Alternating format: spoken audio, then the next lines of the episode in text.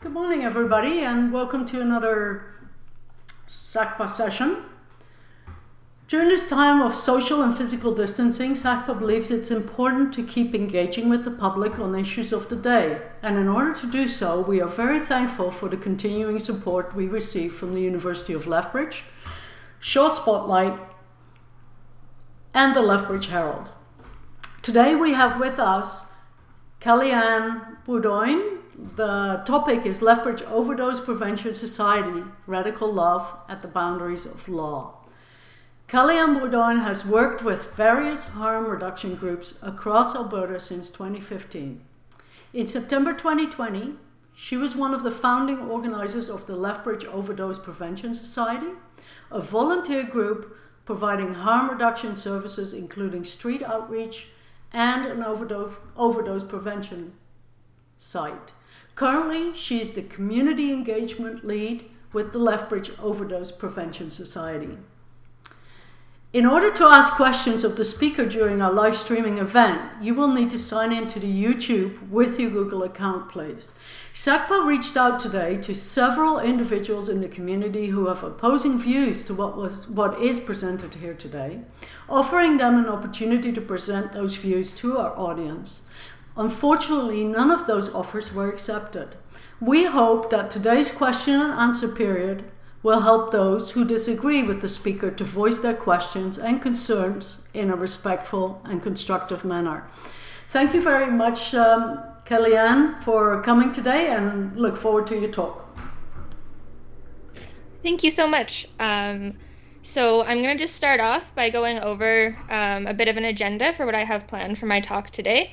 Uh, first, I'm going to talk about the four pillars model for drug policy, We'll go over a bit about what harm reduction is and why uh, LOPS chooses to focus on it. We'll go over uh, supervised consumption and overdose prevention sites in Canada, what the distinction is between those, and what the process is for creating them. Um, as well, we'll go over some stats about the overdose crisis in Alberta, uh, supervised consumption specific to Lethbridge, and a bit about what the Lethbridge Overdose Prevention Society is doing. Uh, after I give this talk, I will be answering questions in our Q&A period. So if you have any questions along the way, just hold tight um, and we'll answer them all at the end. Uh, if we could go to the next slide, please. Um, so the four pillars model for drug strategy is a strategy for addressing uh, substance use in uh, various countries across the world, including Canada, Germany, Australia, and Switzerland. Um, so the four pillars are harm reduction, prevention, treatment, and enforcement. Um, harm reduction addresses harms related to substance use and how to minimize those harms, and it commits to not doing harm to people suffering from addiction in the process of addressing drug use in the community. The prevention pillar is strategies and interventions that prevent harmful drug, drug use and delay the first onset of substance use um, as well as reducing substance dependence. So that can be things like um, having age restrictions on alcohol, tobacco, and cannabis, um, things like that, as well as um, engaging youth in education around substance use. Um, and then the treatment model um, is where there's things like withdrawal management, counseling and mental health programs, medically assisted therapies, and inpatient and outpatient treatment programs. So that's things like rehabilitation, um, things like opioid agonist therapies, um, and as well as just general uh, mental health counseling. And then the fourth pillar is enforcement. So this is where the police come in to maintain uh, peace, public order, and public safety. And generally, this is targeting the high level drug trafficking. Uh, we'll move on to the next slide. And I'll go over a bit more in depth about what the harm reduction pillar looks like. So, the harm reduction pillar accepts, for better or worse, that illicit and illicit drug use is part of our world, and we choose to minimize uh, the harmful effects of this substance use rather than simply ignore it or condemn the people who are using substances. And it understands that drug use is a complex, multifaceted phenomenon and it encompasses a continuum of behaviors that go um, from severe use um, all the way to total abstinence and everything in between. And there are some ways of using drugs that are clearly safer than others. So, for example, the harms that come with swallowing a pill versus um, injecting on yourself are very different and have different um, harm reduction approaches to them. Um, and it, harm reduction establishes a quality of individual and community life and well being. And it's not necessarily looking at the cessation of all drug use as the criteria for su- uh, sorry, um, as the criteria for successful interventions and policies. Um, so it is focused on is the person able to reduce their drug use? Are they able to take safer modes of consuming their drugs? Um, are they able to prevent infections um, passing between people who use drugs?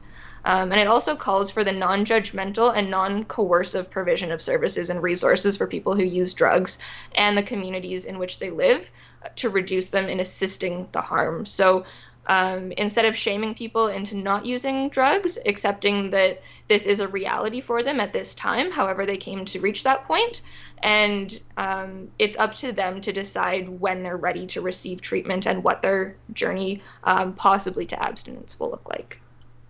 On to the next slide, please. Um, Harm reduction ensures that people who use drugs and those with a history of drug use routinely have a real voice in the creation of programs and policies designed to serve them. Ultimately, people who use drugs are the experts in this field. They're the ones who are having the lived experience with drug use and have oftentimes had experience um, navigating uh, harm reduction as well as the other pillars as well. Um, so their voice is really important when it comes to creating programs for them. Harm reduction affirms that the people who use drugs are the primary agents in reducing these harms as well. So oftentimes they're supporting each other. Um, when it comes to reversing overdoses, often it's other people who use drugs who are the first one onto the scene to reverse the overdose or to contact for emergency help. Um, and it recognizes the reality that poverty, class, racism, social isolation, past trauma, sexual discrimination, and other social inequalities affect people's vulnerability to and the capacity for effectively dealing with drug related harms. Um, so there's really an intersectional approach to seeing the way that people are more likely to experience addiction and as well um, have a more difficult time um, getting treatment options or other harm reduction options as well. And harm reduction doesn't attempt to minimize or ignore the real and tragic harm and danger that can be associated with illicit drug use. Um, so, we're not saying that drugs are safe, that drugs are something that should be done.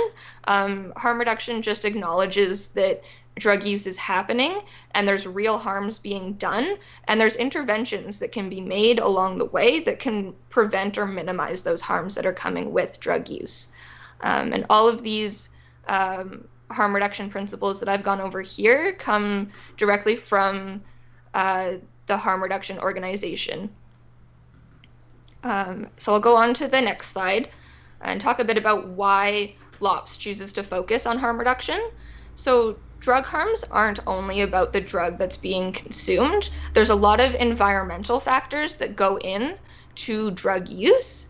Um, and that's a lot of the time where if you're accepting that someone's using drugs, yes, there's some harms specifically related to the drugs, but we can make interventions around the drug use to prevent things like using in unsanitary conditions, um, improper vein, nasal, and skin care. So if you're injecting or snorting your drugs um, and using non-sterile equipment, things like that, you're more likely to get infections that way.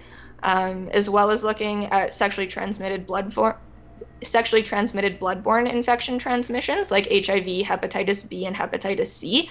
Um, those aren't like that. Those viruses don't exist within the drugs; they exist in the environment around the drug use.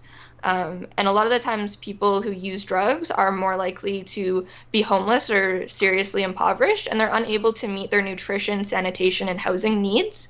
Um, one of the defining factors uh, in the DSM 5 for uh, substance abuse disorder is that you're prioritizing things like your nutrition and housing needs below um, accessing drugs. So that is a common um, factor to take into consideration when engaging with someone who has an addiction. And there's also a lot of social stigma and isolation that comes with being known to be a drug user.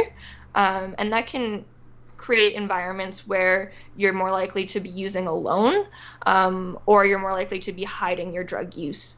Um, and maybe that's looking like um, injecting in unsanitary places. Maybe it's just being at home by yourself.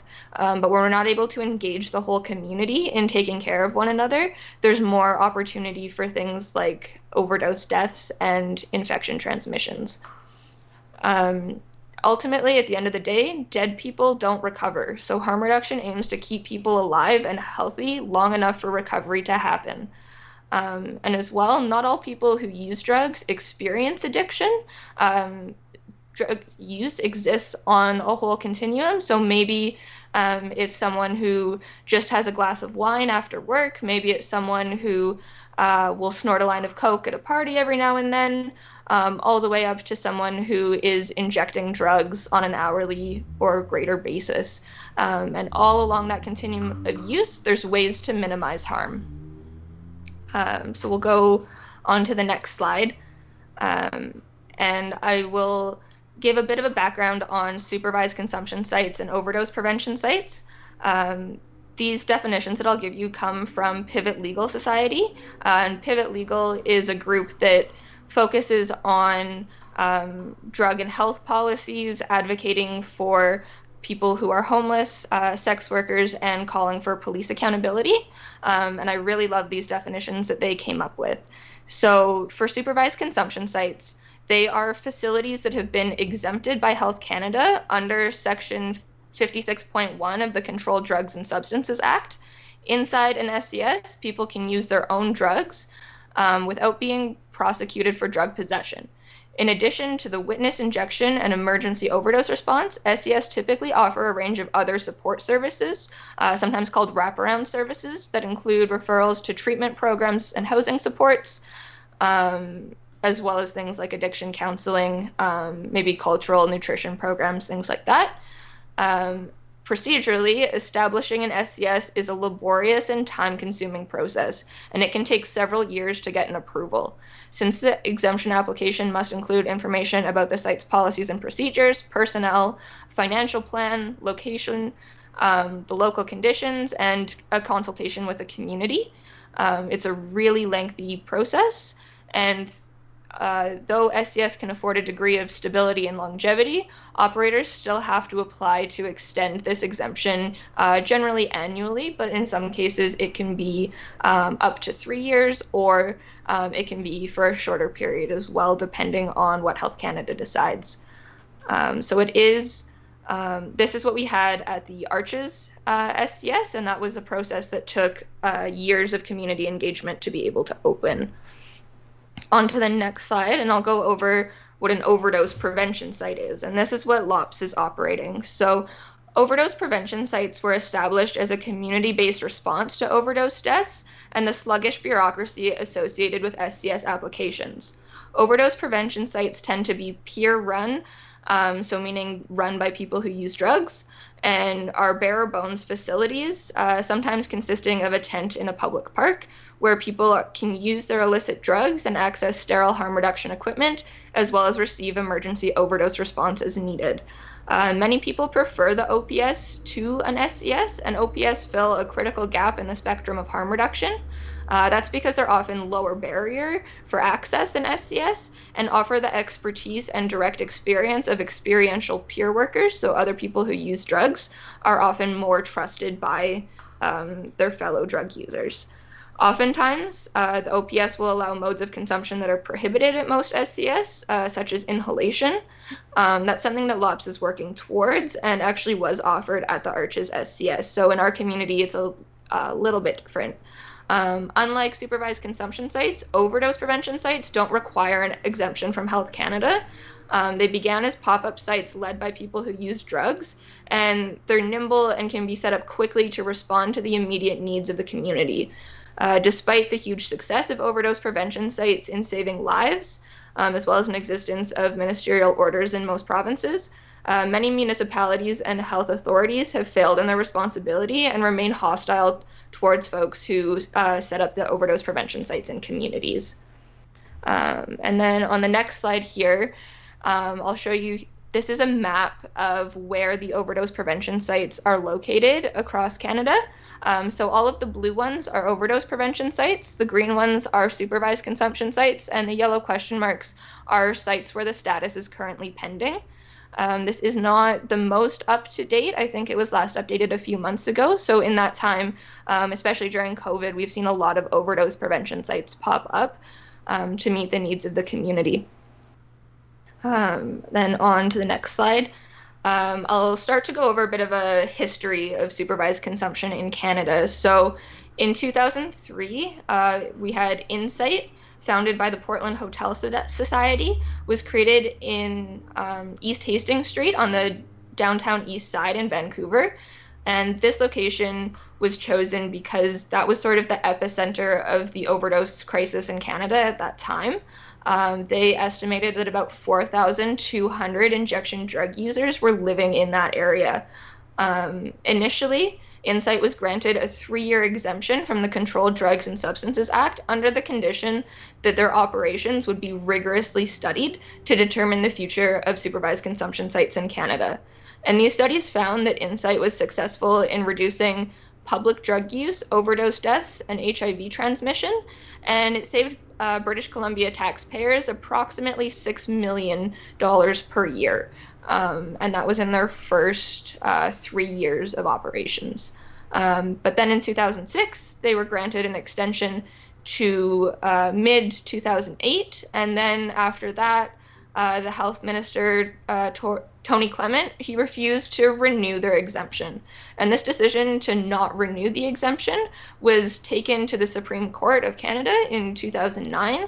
It was a really lengthy process, but ultimately in 2011, the Supreme Court ruled in favor of Insite um, and they were granted um, further exemptions. So the reason for doing this was when they looked at what the purpose was for the Controlled Drugs and Substances Act. Um, it's looking at things like keeping the community safe and reducing uh, drug use in the communities. Um, and when you're looking at the safety of people, uh, what Insite was providing was um, health care to people who use drugs that was preventing them from dying. So, um, weighing those two options, uh, looking at community safety, what Insite was doing was more significant than what the Controlled Drugs and Substances Act was, sorry, was likely to do.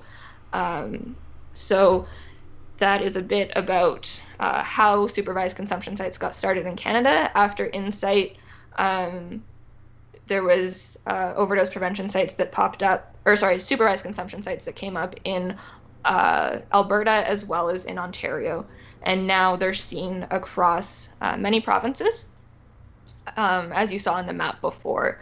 Um, so if we go to the next slide, we'll look at the overdose stats for Alberta, um, just to give you guys a bit of uh, insight into how things have been going over the last four years. So if you look um, at the rate for overdose deaths um, all across the province. They have been growing um, quite quickly up from 2016 to 2020.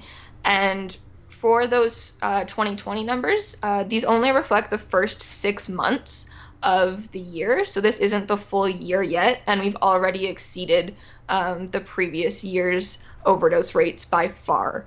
Um, and this is just for fentanyl, not for other um, opioids. Um, and if you look at our uh, 42.4 rate for the first six months of the year here in Lethbridge, that's already higher than Vancouver's rate as well. So, um, really, our city has become the epicenter in Canada for drug overdose deaths. Um, on the next slide, here we also have stats for anything that wasn't um, fentanyl, but was an opioid overdose. So that can include things like carfentanil, uh, which is about 100 times stronger than fentanyl, or it can be things like heroin, which is about um, 150th of the strength of fentanyl, or things like prescription drugs like oxycodone. Um, so these numbers are much lower, but they add on top of um, the drug overdose death counts from the previous stats. Um, and then on to the next one. So really with COVID-19 is where we start to see a significant increase in numbers for overdose deaths in those first six months of 2019. Um, and I imagine that when we get our stats for the end of the year, we will see um, that that pattern did not slow down. Um, so with COVID 19, it increased a lot of stress on people. I think um, there's not many of us that can say that 2020 was a good year for us. Um, it's been a lot of stress, a lot of chaos, and a lot of increased social isolation. And when we're isolated, like I mentioned earlier, uh, we're more likely to um, overdose because no one's around to help us.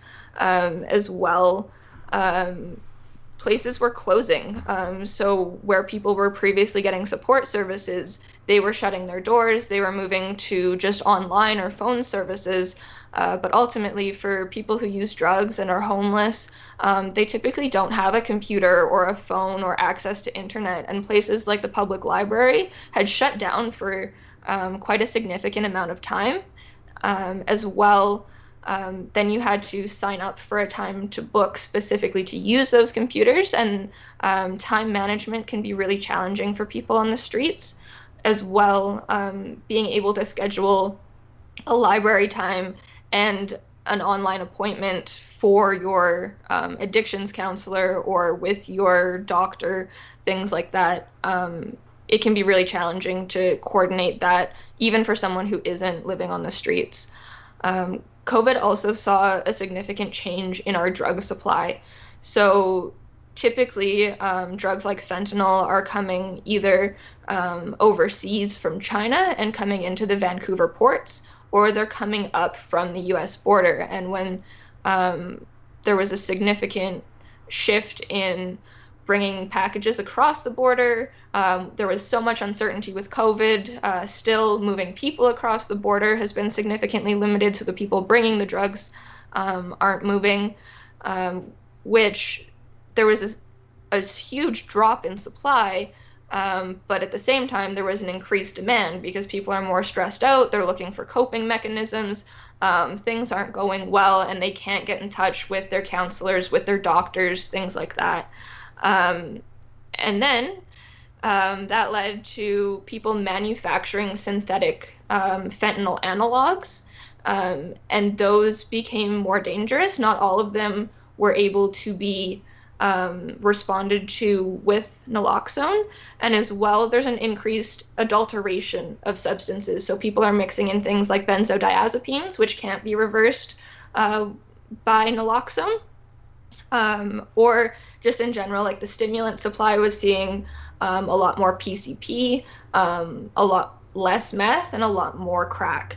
Um, so people are taking drugs that they don't have a tolerance to. They're taking drugs that they don't know what are, and the reaction to these drugs are really unpredictable. Um, and then, if that wasn't uh, messy enough, uh, the prices for drugs increased because there was such a limited supply. Um, and in the world of uh, opioids, um, things like you can purchase things like carfentanil for very cheap and then dilute them and spread them out. So that way um, it's kind of like getting a bulk discount on your drugs. Um, but that puts you at a much higher risk for OD because we don't have services here in Alberta that can tell you about the potency of the drugs that you've purchased or necessarily what's in them.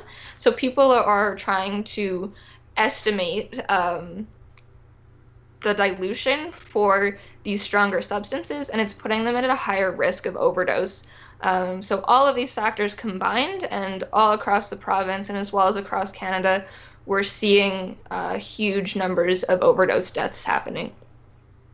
Um, okay, so uh, I will uh, jump ahead here um, to talk a bit about uh, the closure of arches. Um, if we can move to slide 18, cool. Um, so on August 31st of 2020, Arches ceased its operations of its SCS and most of its wraparound services. So um, the numbers that I talked about earlier did not reflect this Arches closure yet.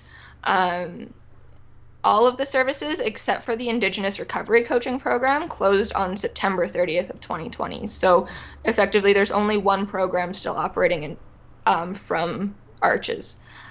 Uh, the Alberta government promised that there would be a seamless transition of services. However, this hasn't been the case. So they gave us a mobile OPS run by Alberta Health Services that had less than 10% of the capacity of the Arches SCS. Uh, supply distribution of uh, things like sterile injection supplies and sterile smoking supplies, um, as well as uh, the prevention programs for sexually transmitted bloodborne illnesses, haven't been re implemented queer health programs haven't been transitioned, cultural programs haven't been transitioned, and access to internet and computers to talk with uh, prescribing doctors for opioid agonist therapies has been se- severely limited due to COVID. Um, so, on to the next slide. Uh, this is where the Lethbridge Overdose Prevention Society came in. So, LOPS is made up of a group of harm reduction workers and people with lived experience using drugs, advocates, and other citizens of Lethbridge. Um, at this time, we've acquired a tent that will allow people to use drugs outside of the view of the public under supervision of trained responders. Um, and our overdose prevention team is required to be certified in a healthcare level, uh, sorry, healthcare provider level first aid, overdose response and naloxone administration, and they have uh, it's recommended that they have crisis intervention and suicide prevention training. Um, we also have another outreach team that doesn't have those same levels of requirements, but we do have policies that require a certain number of overdose uh, prevention volunteers to be present at the tent for us to be operating. Uh, so, on to the next slide. Um, we're currently trying to uh, get a legal exemption from Health Canada, but this process takes a lot of time, and the immediate needs of the community can't wait on this bureaucracy. Um, so there's a history in Canada of overdose prevention sites beginning as unsanctioned and then applying for their legal exemption afterwards. Um, that's typically the path that's taken, and we're going to um, continue in their footsteps for the overdose prevention sites that came before us. And we're committed to responding first to the immediate needs of our community and second to taking all the proper channels to gain our legal exemption.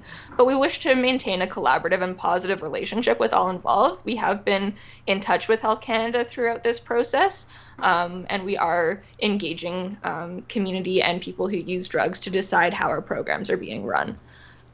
Um, so we've set up in Galt Gardens. If you want to move to the next slide, I'll go into a bit of information about that.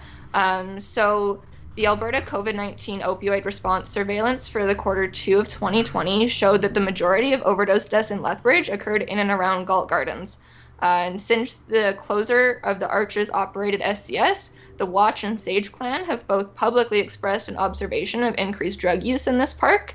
And on October 23rd, the chief of the Lethbridge Police Service publicly stated in an interview that the Alberta Health Services OPS was working, um, but it's not keeping up with the demands for the service, and public drug use in the community is up since Arch's closure. Um, seconds matter when responding to an overdose, and it's not just about preventing death, but also about preserving the quality of life by limiting the amount of time that there's oxygen lost during the respiratory depression associated with an overdose. So the faster we can act and the sooner we can be present at the scene of an overdose, the better chance we have of keeping people safe. Um, so on the next slide, there's a map that shows where the overdose deaths were happening in Lethbridge, and that big red and yellow area in the middle is about where Galt Gardens is. On the left, or onto the next slide, um, there have been concerns in the community about our operations for sure. Um, there's a protest group that has shown up almost every night that we've been set up in the park. Um, the police claim that LOPS doesn't have lo- uh, lawful enjoyment of the park, um, which is preventing them from uh, acting to keep our volunteers safe. Um, and up to six officers at a time have been stationed directly outside our tent, threatening to arrest anyone in possession of drugs who enters the tent. And there's a lot of misinformation being spread about our actions being illegal. Um, so, on to the next slide. The operation of an unsanctioned overdose prevention site isn't illegal. Uh, the Good Samaritan laws protect volunteers responding to overdose, as well as people in possession of drugs or breach of conditions at the scene of an overdose. And as well, that Supreme Court decision with Insite set the precedent for um, prioritizing healthcare for people who use drugs over the enforcement of the Controlled Drugs and Substances Act. Next slide um, for community care has been a huge part of how we are being able to be operating. Um, we're entirely volunteer run, and we operate solely through donations from the community at this time. So we have no paid employees and we haven't received any money from governments or other official grant sources yet. Our GoFundMe initially earned $10,000 in the first 24 hours, and we've nearly doubled those donations over the past month. And that's with no formal fundraising strategy. It's just been spreading through word of mouth and linked on our social media pages. On the la- on the next slide, um, we don't just offer a place for people to use their drugs in a supervised environment. Uh, we also offer naloxone training and kit distribution, uh, syringe exchange, and other harm reduction supply distribution. We hand out snacks, water, masks, and clothing to uh, any street involved folks that we encounter who want them. Uh, we provide transportation and connection with other service providers. So, um, if people want to go to the shelter or if they have an appointment, um, we can help them get to those. And we operate a warming tent um, and we do community outreach walks throughout the community. Um, on to the next slide, just a bit about what the future holds for us. So, what LOPS really wants to see is the reopening of an indoor SCS um, that's inclusive of all routes of administration, not just for injecting drugs, and access to wraparound services. Um, we are looking at creating um, outreach for full service sex workers in Lethbridge. Um, trying to provide more options for supervised consumption and make our outreach citywide, and as well provide HIV and pregnancy testing. Um, and then just the last slide here um, is a bit about how to support LOPS if you're interested. Um, right now, we're looking for people to contact local political representatives and express support for harm reduction services in Lethbridge, whether that's LOPS or any harm reduction. We just need those services in place, whoever's providing them. Um, as well, you can come volunteer with us um, if you get in touch with us um, by email or over any of our social media sites. You can donate to our GoFundMe or arrange donations of material goods. Um, and then that is it for my talk. So if you guys have any questions, I can start to answer them. Just give me one second to take a sip of water here. I've been talking for a minute. Yeah, thank you. Thank you so much for that presentation. That was, uh, whew, you crammed a lot into that first half hour. Well done. Um, we have quite a few questions lined up All here, so um, I'm gonna jump in right away. Uh, and the first question came in bright and early from uh, Shay van der, Sch- van der Schaal. Uh, Lethbridge is renowned for its wind. How have you been managing that dynamic? Um, it's certainly been challenging. So we did start by acquiring a tent that was wind rated for um, up to 55 kilometers per hour, and we do have um, sandbags that we use to hold the tent down. Um, but ultimately, it's really challenging. There's been some times where we have to take the tent down for safety reasons. So we would love to see in the long term something like a mobile van or a physical building for us to be in. It would make things a lot easier, but we're taking it one step at a time. Okay. Um, our next question comes from uh, Reverend Florence, Revnut, sorry, Revnut Florence, and I'm not sure if it's a question or a comment. I'll just read it as it's as it's worded. In the world of China, importing this crap and doctors relying too heavily on them. And that's it. I don't know if you want to Okay. comment on that or. I mean, I I think one thing to note is that there's always been um, substance use in humans uh, since the beginning of time. I, I don't think that necessarily pointing fingers at specific um, individuals or nations is helpful, um, but I do understand that certainly um, the approach to dealing with substance use has been um, subpar in Canada thus far. Our next question comes from Laurie Schultz. Can you comment on the treatment pillar? How many spots were available one or two years ago? And how many spots are available now? What else is important to know about the status of treatment services? Um, well, uh, I can't speak too much to treatment services, but in my experience uh, supporting the community um, accessing these treatment services, there hasn't been um, enough of an increase to meet the demand.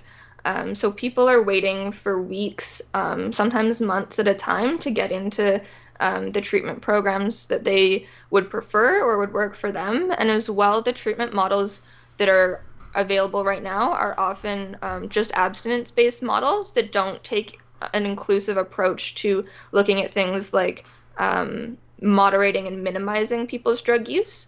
Um, I think that there's been a lot of commitment for money for more treatment options, but we haven't seen those services provided yet. So, right now, um, like I would love to see more treatment options and more money going into that, but um, today, as it stands, people are dying in the streets. So um, that's where harm reduction comes in to try and solve what's within our reach. Okay. Our next question comes from Shay again. Thanks, Kellyanne, for your presentation. In addition to residential treatment, what other medical treatments are there available? Oh, yeah. Um, so, looking at things like opioid agonist therapies, um, so that's things like methadone or Suboxone that help um, with managing withdrawal symptoms.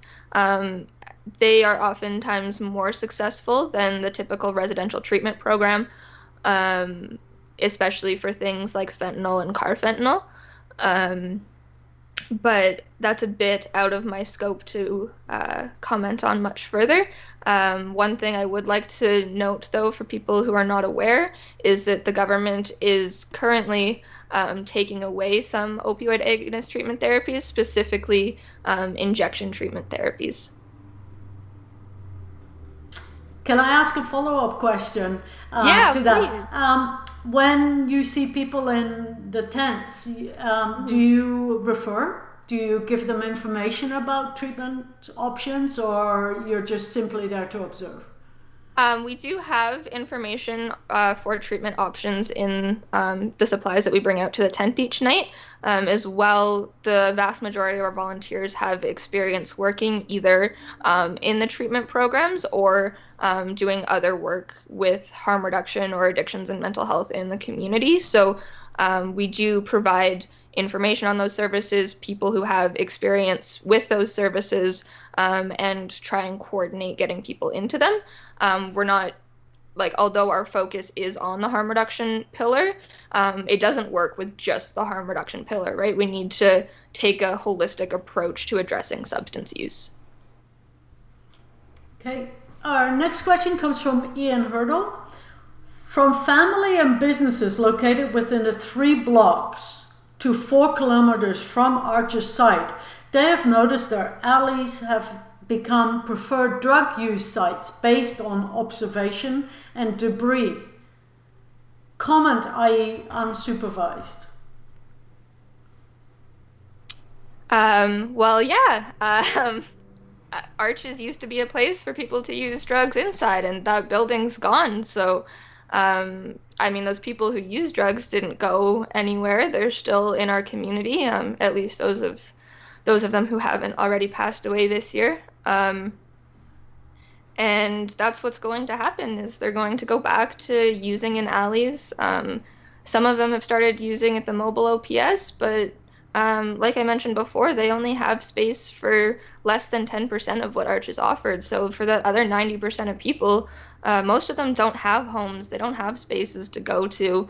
Um, yeah, it's going to be in the alleys, and I wish I wish there was something we could do about it, and that's part of what LOPS is doing is saying like, hey, here's a tent where um, we have places for you to dispose of your drug debris, to use in a sanitized space, to use out of the view of everyone else.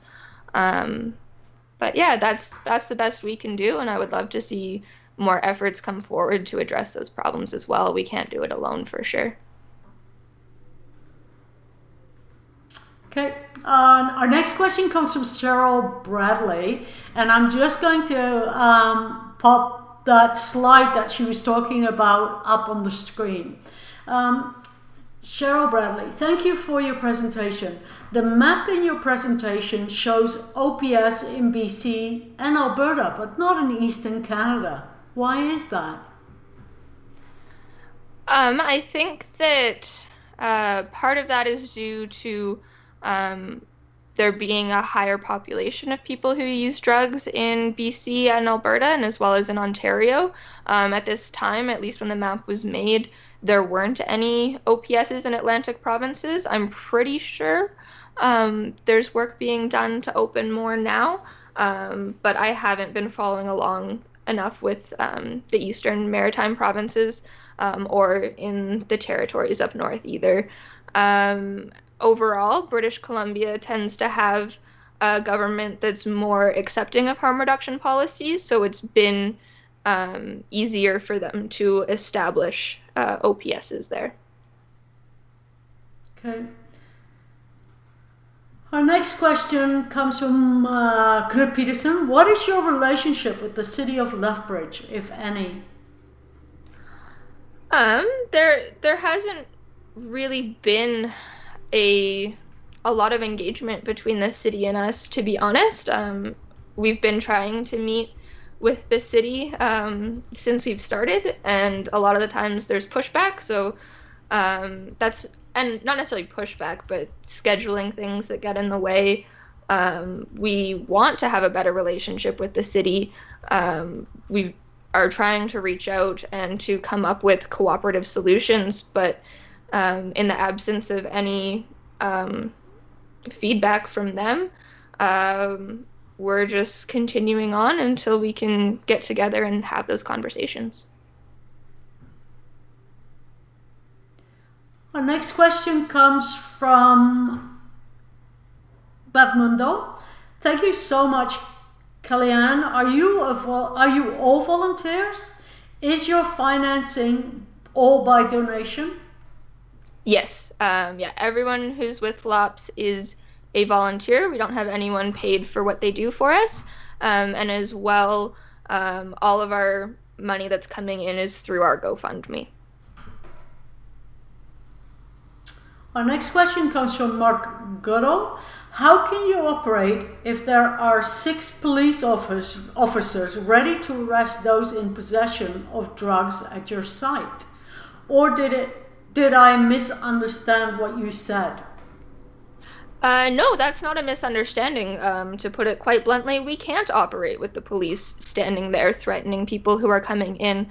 Um, regardless of what our legal team um, has advised on charges not being able to stick, um, the p- presence of police is still a deterrent, and I would never want to encourage our clients to put themselves in that level of a vulnerable situation.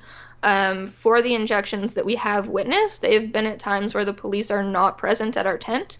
Um, police presence has increased uh, significantly since the first week that we were operating.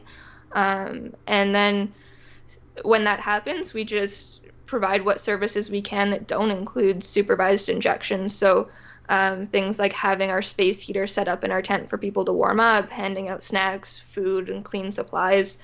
Um, we do what we can, but we would love to find an agreement with the city that includes police not literally standing outside our tent.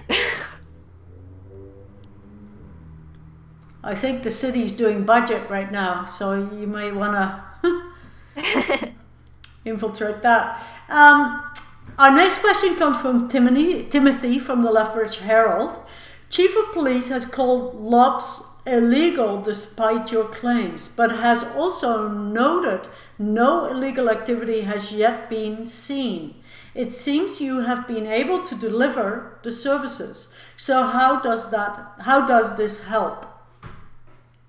Um to clarify on that, what they mean when they say they have not seen any illegal activity is that police have not been present when people are injecting drugs. Um, so we're not able to operate successfully um, with the police presence there. Um, and we are, you know, we do plan on challenging um, the police on their assumption that our operations are illegal, but that is also a very lengthy process. Um, and so, in the meantime, um, we would like to come to some understanding with the police if they are going to suggest that what we're doing isn't illegal, then they can move on. They don't need to stand outside the tent.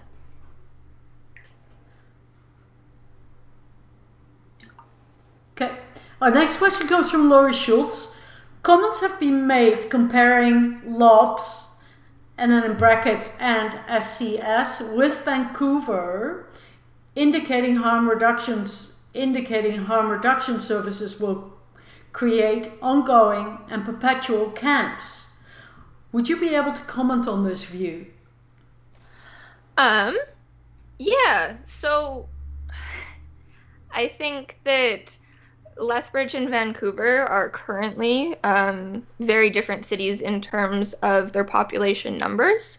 Um, and right now, um, so long as shelter space meets the capacity um, for people to sleep in at night, then um, perhaps they don't see as much of a need to camp in tents. Whereas uh, when you see tent cities popping up, it's not about the supervised consumption being offered. It's usually about the lack of housing and shelter services.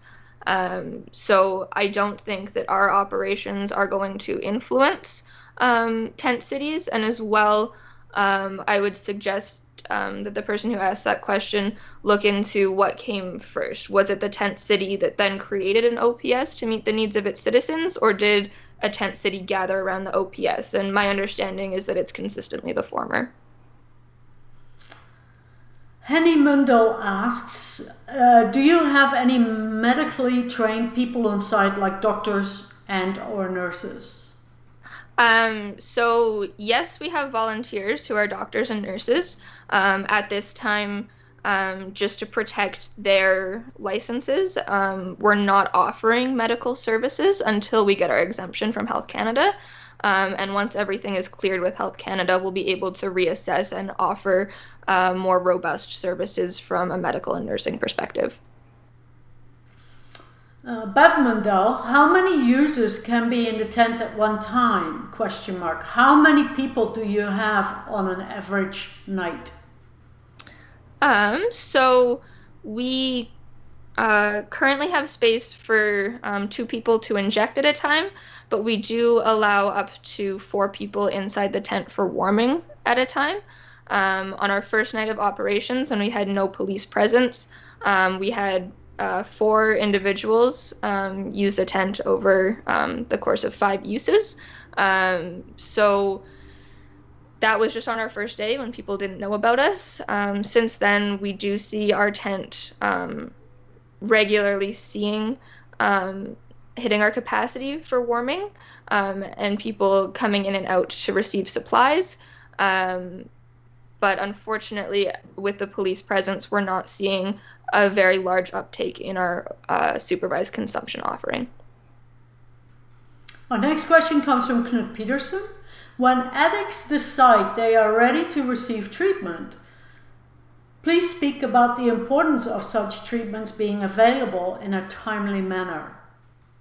Uh, yeah, so the best time to um, connect someone with uh, treatment services is immediately when they're ready. Um, it's important to act on that because anything can happen um, between the time that they say they're ready and uh, when they eventually get to treatment. And if they don't want to go by the time that a bed's available, um, they're not going to. Um, the most success is found when someone they trust is there with them as soon as they're ready, and there's no space for other things to interfere in that. Um, yeah. Okay, our next question comes from Laurie Schultz. You've mentioned that the government is closing down some, in brackets, methadone, etc., treatment programs. Uh, example, Oats in Calgary. Can you comment on why such programs are successful as opposed to abstinence based programs? Um, yeah, so the reality for using opioids, especially in the strengths that we're seeing in fentanyl, carfentanil, um, things like that, um, the withdrawal um, impacts that they have on your physical body um, are just brutal, to put it quite frankly. Um, and then with these treatments, they're able to successfully manage those withdrawal symptoms, which give people space to treat um, the underlying issues that are at the root of their addiction. So, um, typically, drug use is a coping mechanism for people who've experienced significant trauma and mental health issues. Um, so, if you can get rid of the physical withdrawal symptoms, you have more space for um, working on the underlying issues and reducing your cravings um, to use um, more drugs going forward. Um, unfortunately, there's a lot of stigma that's attached to this. Um, for a long time, the model for treatment was abstinence only, and there's a lot of people who believe that's the only way. Um, and so when you suggest that people are still ingesting a form of a drug um, to manage their symptoms of withdrawal and their cravings in the long term, um, people disregard that as um, being a valid treatment option. Um, although it is the most successful treatment option um, that's available when you look at the numbers for uh, uh, relapses down the road. Um, especially with um, the injectable uh, treatments in Calgary, because of the stigma, I think, honestly, attached to injecting drugs, um, that that is certainly leading to the reason why these programs are being cut. Um, but one thing to note is that there are certain steps that you need to take to be um, put on that program that they had in Calgary. And one of those is demonstrating that um, Suboxone and methadone did not work for you, and as well that other treatment options hadn't worked. So these are specifically for treatment resistant uh, substance abuse disorders. Um, and so that option unfortunately was taken away, and there's nothing um, put in place that can effectively treat them going forward. Our next question comes from Bev Mundell. Has the police presence protected the LOPS from, from threats and intimidation? Certainly not from threats and intimidation. The police do stand by and allow a significant amount of verbal abuse from protesters, as well as um, interference and destruction of our property, um, on the grounds that we don't have lawful enjoyment of the park. Um, that being said, I I can't really say what would happen if the police weren't there, if protesters would be more emboldened to act um, harshly. Um, what I do know is there was one night where um, the police hadn't shown up um, and we had set up and the protesters ended up calling the police there anyway um, so with that uh, the police continue um, to show up i um, it's certainly a tricky situation but to be completely candid i don't feel like the police are doing much to reduce the threats and intimidation that uh, LOPS volunteers as well as people who reside in Galt Gardens are facing. Our next question comes from um, Cheryl Bradley. Will winter weather affect your operations and how? Absolutely. Um, we would love to be able to set up in a space that's indoors or um, can provide some better heating options. Our tent is only uh, wind resistant up to uh, 55 kilometers an hour, so it, we're not going to put people in danger. Um, and as winter comes in, I think the wind is going to be our biggest barrier. Uh, we do have space heaters, and our tent has a bunch of uh, fire safety equipment as well as a fire safety rating for our tarps. Um, but you know, when it's minus 30, uh, a space heater um, isn't going to be enough for people, especially when you're trying to uh, perform an injection on yourself in the cold. Um, our next question comes from uh, Timothy from the Lethbridge Herald. Have you continued to receive $300 tickets from city bylaw officers over the last several weeks of operation? Uh, yes, yes, we do continue to um, receive tickets both for setting up the tent and as well um, for uh, failure to remove the tent when directed.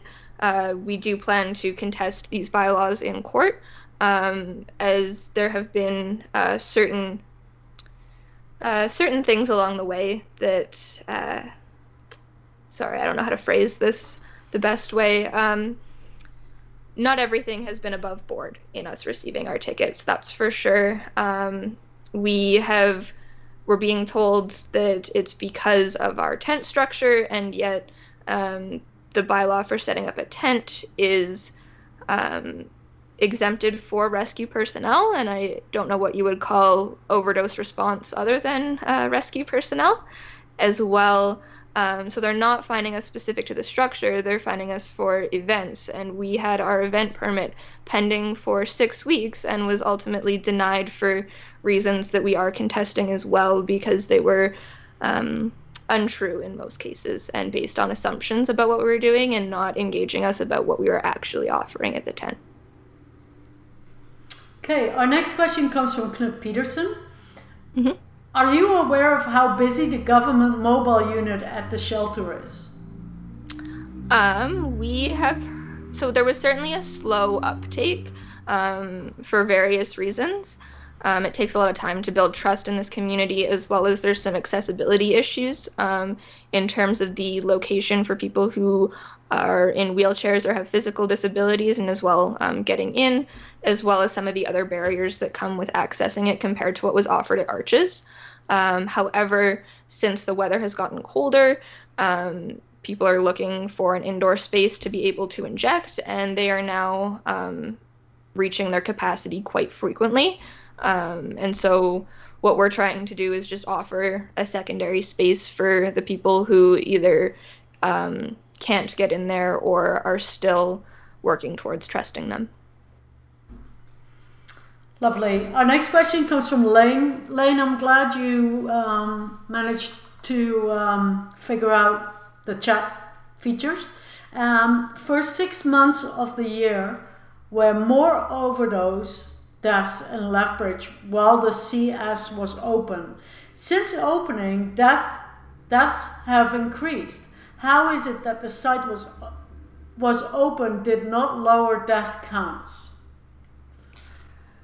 Yeah, um, I think what that really speaks to is just how significant of a problem this is. So, uh, one of the things that I did skip over in the presentation in the interest of time was about the number of um, overdoses that the SCS was responding to. So, um, pretty consistently year over year, um, the Lethbridge overdose, or sorry, the Arches SCS um, was attending to about 400 to 500 overdoses uh, per quarter. Um, so, or sorry, quadruple that for a year. Um, and as well, um, we're looking at average monthly unique clients of about uh, four to 500 people.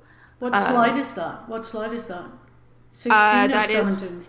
Uh, 17 was the first stat I gave, and then 16 the one before that. Okay. Um, overall, in the time that Arches was operating, they had um, approximately 450,000 um, drug uses supervised. Um, amongst those four to 500 uh, unique users. And for all of those overdoses that they responded to, those could have been deaths in the community. Um, for those people who were accessing the site, it kept them alive. But the reality is that even the Arches SCS wasn't able to be available to every single person who uses drugs in this community for various reasons.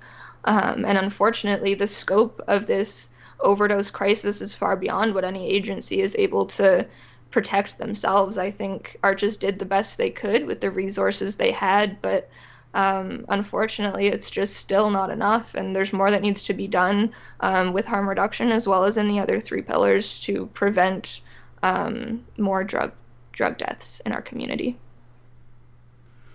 Okay, our next question comes from Ian Hurdle. I believe people only want to hear at times of dollar costs rather than the emotional situation of people they don't know personally. Mm-hmm. Current cost for drug treatment alone for Hep C is 120,000. Comment, please. Uh, yeah, so um, it costs over a hundred thousand um, dollars to our healthcare system every time someone contracts hepatitis C, um, and as well for HIV it's a it's over one million dollars for the lifetime of someone um, who is um, living with HIV. So if harm reduction things like uh, needle exchanges and providing sterile supplies in a sterile environment can cut back on those transmissions, it does save.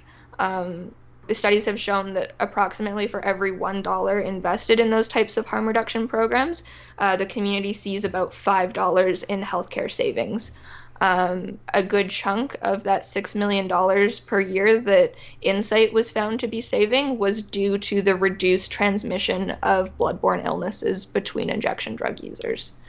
Um, so, although I don't believe that money should be the deciding factor in how we approach um, drug policy in our community, it does just so happen to be a more uh, successful and uh, financially responsible model as well.